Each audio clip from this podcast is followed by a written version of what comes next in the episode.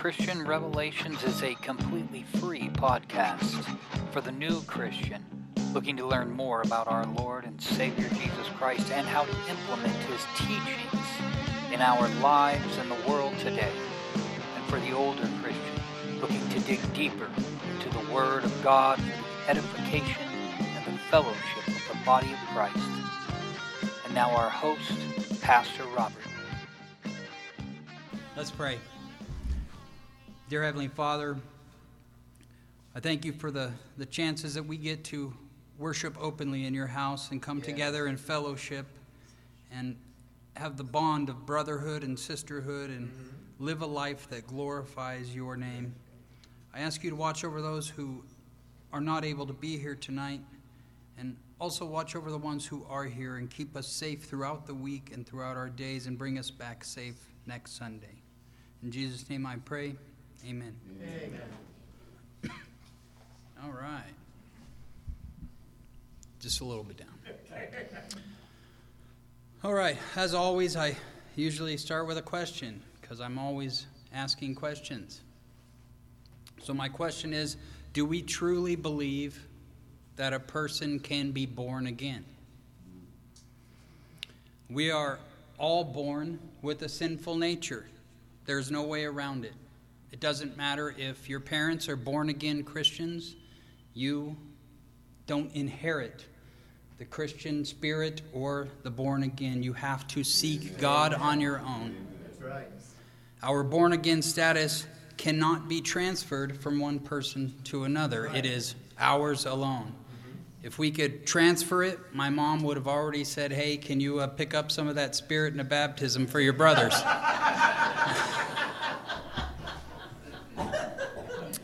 we must we must be baptized and filled with the Holy Spirit. There's no way around it. John 3 5 says, Jesus answered, Verily, verily, I say unto thee, except a man be born of water and the Spirit, he cannot enter the kingdom of God. Unfortunately, we are all also born with a strong urge to judge people. It seems that we as humans have, it makes us feel better to look down on others. It's easy for us to say, that guy over there has done so many things wrong, and I thank God I'm not sinning like he is. Uh, I know that I'm not completely free of sin, but that guy over there, man, oh man, we, uh, we have a tendency to look at other people and judge them. Luke 6:37 says, "Judge not, and ye shall not be judged. Condemn not, and ye shall not be condemned. Forgive, and ye shall be forgiven." Now this is where we have to be vigilant in our walk with Christ. If we are born again, we need to avoid and fight our propensity for sin. And if Amen. we want others to see us as that new man, which is renewed in knowledge after the image of him that created him, then we must not be controlled by our natural desire to judge other people. So if we believe that we are born again, then we must believe that other people can be born again as well. Amen. There is no varying degrees of born again. We either are or we aren't. If we are born again, then why do we sometimes put rules and stipulations on people that encompass their life prior to be being born again? Why do we view their life as a whole rather than their life after salvation? When did salvation by the grace of God and spiritual rebirth become limited to rather than without limits. I was reading the other day about churches that were being attacked, and they were being attacked because they were not following God's law. The men that were attacking them were trying to discredit the churches and their Christ centered, faith based preaching they started to attack the man in charge by saying that he had no right preaching the Word of God. They insisted on a strict adherence to laws, regulations, and ceremonies. Those who have lived by those laws and regulations were the obvious choice, choices to run the churches and bring the people back to God. This whole salvation by grace thing was not entirely true. The insistence on following, law, uh, following laws and regulations was a direct contradiction of the freedom that we have in Jesus Christ. It goes against the belief that we are set free from the bondage of sin and law. It takes away the freedom that God gives us to live lives of faithfulness and righteousness, free from sin's control and free from the laws that we were told to follow if we wanted to be saved. These men were destroying the belief that a person can be born again and forgiven of past sins by grace alone. We believe that Jesus died so that we may live. We believe that we are born again spiritually and we have a new life in Christ. Amen. We believe that our strength comes from the Holy Spirit, who is our guide. He is our strength and our reminder that we are truly and unconditionally loved. Amen. So, what could be done about the people who were trying to destroy the truth of salvation by the grace of God? The answer to that is easy write a letter. We would write a letter that would be so great and profound that it would be described as the Magna Carta of spiritual liberty. It would be the battle cry of the Reformation, and it would be the Christians' independence. It would be our declaration of independence. Now, it would be a bit presumptuous of us to think that we could write so well, and I'm sure that Paul did not see what his letter to the Galatians, the impact it would have on the future of the Christian faith. His only concern was ensuring that the believers of Galatia were following the gospel as preached by him and those he had mentored. The churches being attacked were in Galatia, and the letter was a heartfelt and deeply personal letter to Paul's spiritual children, the Galatians. In his letter to the Galatians, Paul's goal was to expose the false teachings of the Judaizers' gospel and their diluted motives. He needed the Galatians to reject the false teachings and embrace their spiritual freedom in Christ. The Galatians were being confused by all the rules and all the regulations that were being put on them by the Judaizers. They were not holding to the gospel's purity and simplicity. We all know that Paul was not born a Christian. In fact, Paul was so against Christianity that he secured permission to imprison them, torture them, and even murder them. Of course, at that time, we were not called Christians. It was not until Antioch that we were given the name Christian. Paul was educated as a rabbi and studied under Rabbi Gamaliel. Though Gamaliel is mentioned several times in the scripture and out of scripture by the historian Josephus. His most famous, what he is most famous for, is his most famous student, Saul of Tarsus. It was under the Rabbi Gamaliel that Paul developed an expert knowledge of the Hebrew scriptures. Paul's educational and professional character allowed him to preach in any synagogue anywhere. His grasp of the Old Testament and the Old Testament laws also helped him in his presentation of Jesus Christ as the one who fulfilled the laws. One day, while on the road to Damascus, Jesus appears to Paul. After the encounter, Paul loses his sight, and the men that are with, with him have to lead him on to Damascus. And he stays in the house of Judas in a room by himself praying. He doesn't eat, he doesn't drink, he just stays there praying. And the Lord appears to a disciple, Ananias, and tells him, Paul is expecting you and you need to go lay your hands on him and give him his sight. And Ananias reluctantly goes over, lays his hands on Paul, and gives him his sight. And Paul is immediately baptized and filled with the Holy Spirit.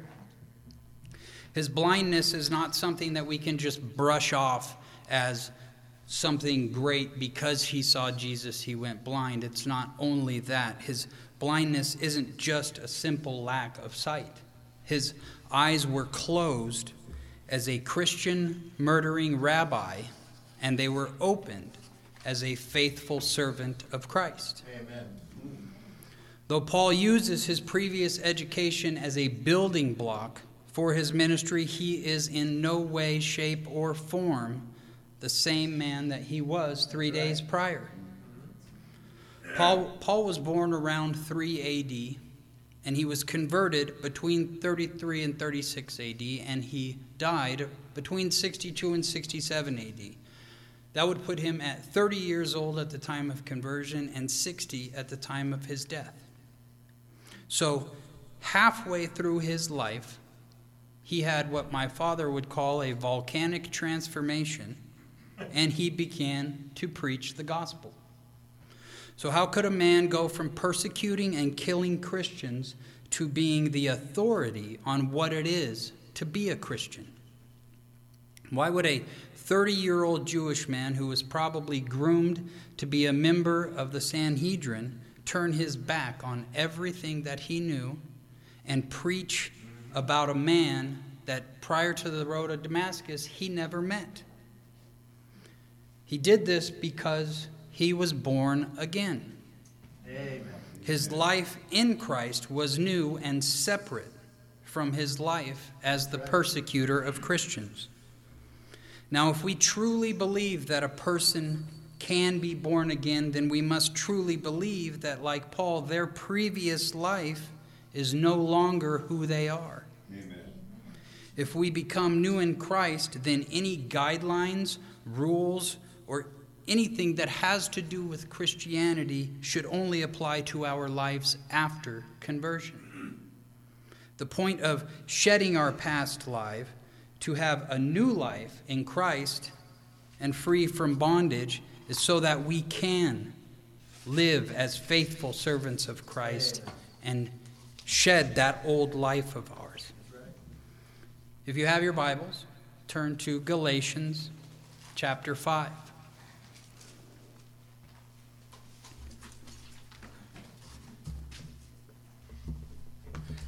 Chapter 5, verses 1 through 5 of Galatians give us hope.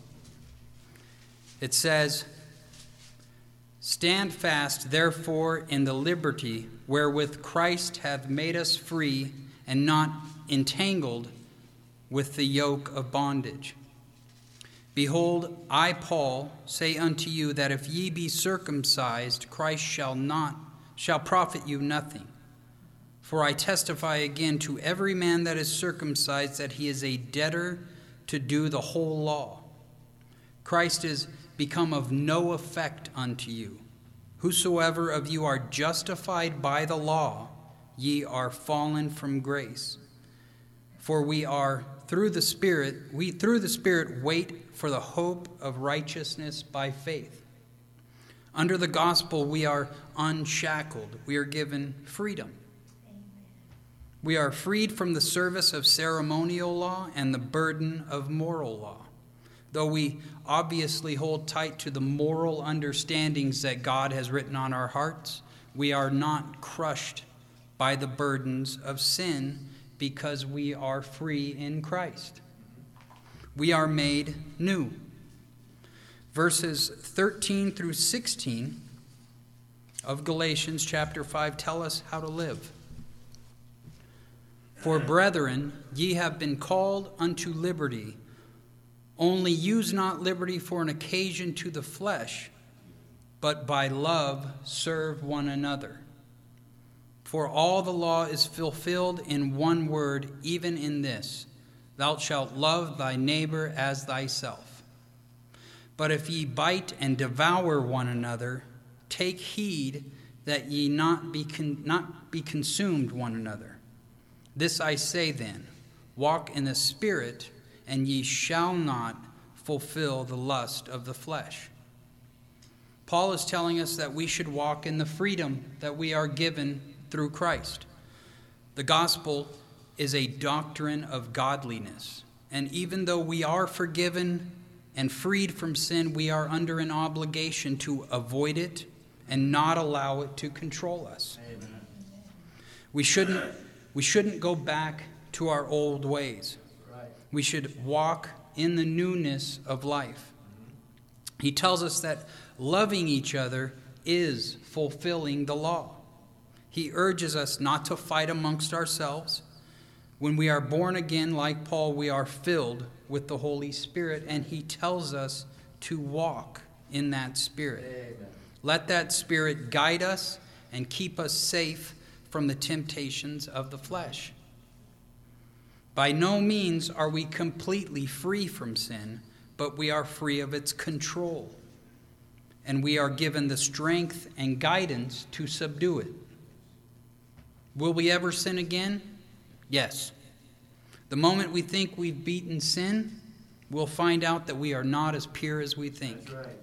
And if you can show me a man who says he does not sin, I'll show you a man who's guilty of lying.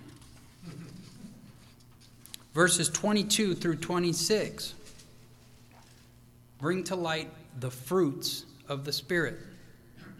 When we are filled with the Holy Spirit, we are given the emotions and actions that come with our life in Christ. We find that love and joy are more than just feelings, they are characteristics of a life walking in the Spirit. Paul is showing us that these fruits are a part and parcel of the life of a born again Christian, characteristics given to us by the Spirit because of never ending love and grace of God chapters 5, chapter 5, verse 22 through 26. But the fruit of the spirits is love, joy, peace, long suffering, gentleness, goodness, faith, meekness, and temperance. Against such there is no law. And they that are Christ's have crucified the flesh with the affections and lusts. If we live in the Spirit, let us walk in the Spirit. Let us not be desirous of vain glory, provoking one another, or envying one another. Paul tells us that Paul tells us of the fruits that are coming from the Spirit. These are not fruits of the flesh, and they are not fruits that are naturally infused into every human. They are fruits given to those who are filled with the Holy Spirit. Those who have been born again in the Spirit bear fruits which go against the flesh and our desire to contradict and fight each other. The fruits of the Spirit mm-hmm. do not call out the actions of those we believe to be wrong. The fruits of the Spirit do not judge or condemn others. The fruits of the Spirit do not put us above others so that we can point out their, point out their sins and shame them. The fruits of the Spirit do not give us the authority to say, You have done wrong, and I thank God that I have not sinned like you have. They are fruits of love and of kindness and of joy. The fruits of the Spirit recognize the fruits of the Spirit in others and embrace them without a desire for judgment or condemnation. Paul tells us that there is no law against the fruits of the Spirit, no law to condemn or punish them. The fruits of the Spirit are under grace.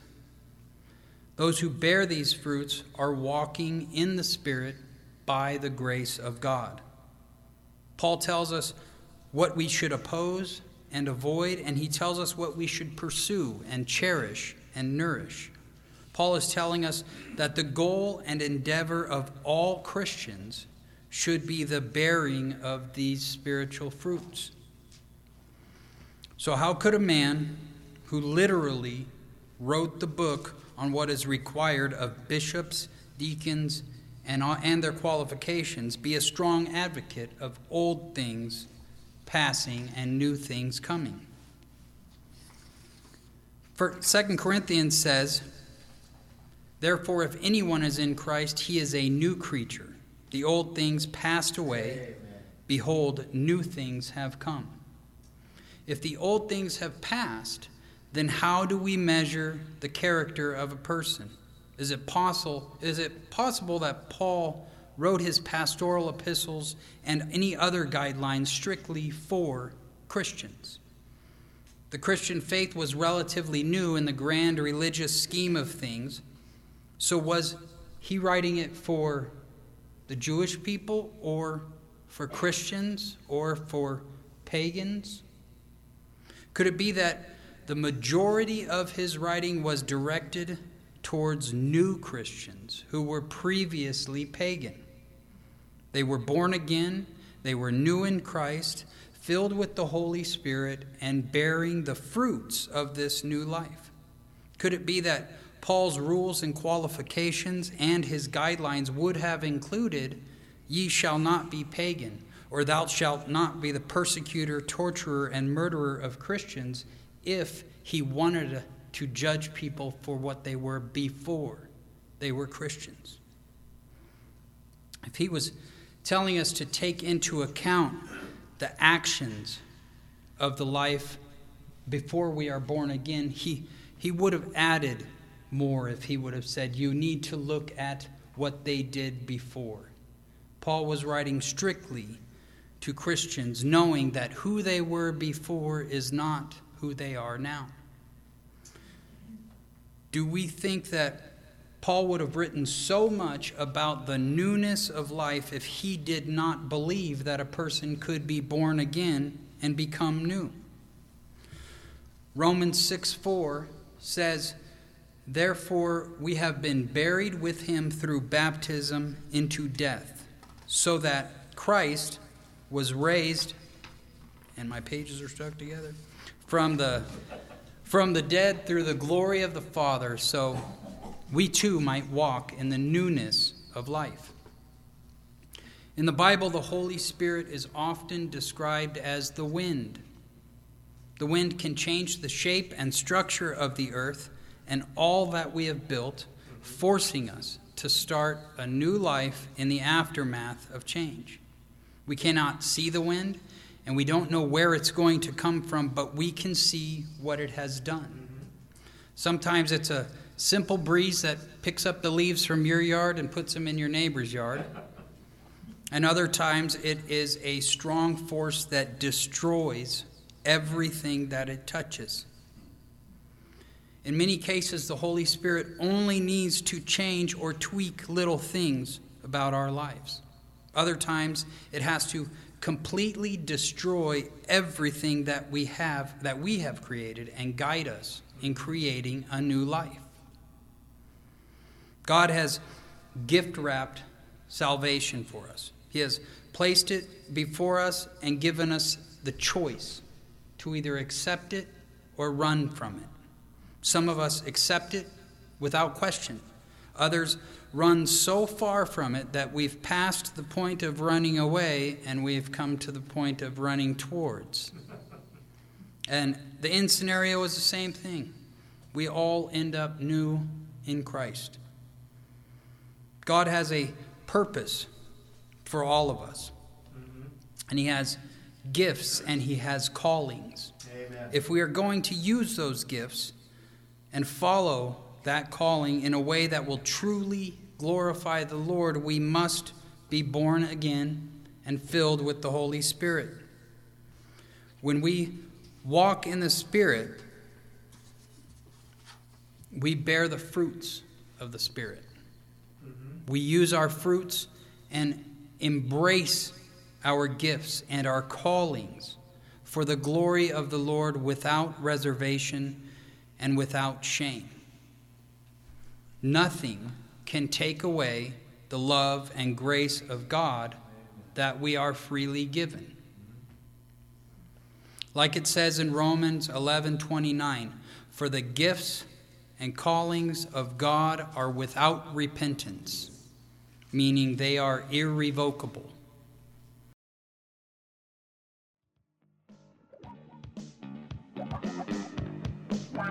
We are truly grateful that you have chosen to join us here today at Christian Revelations. We hope you were just as blessed in receiving the message as we were in preparing and delivering it.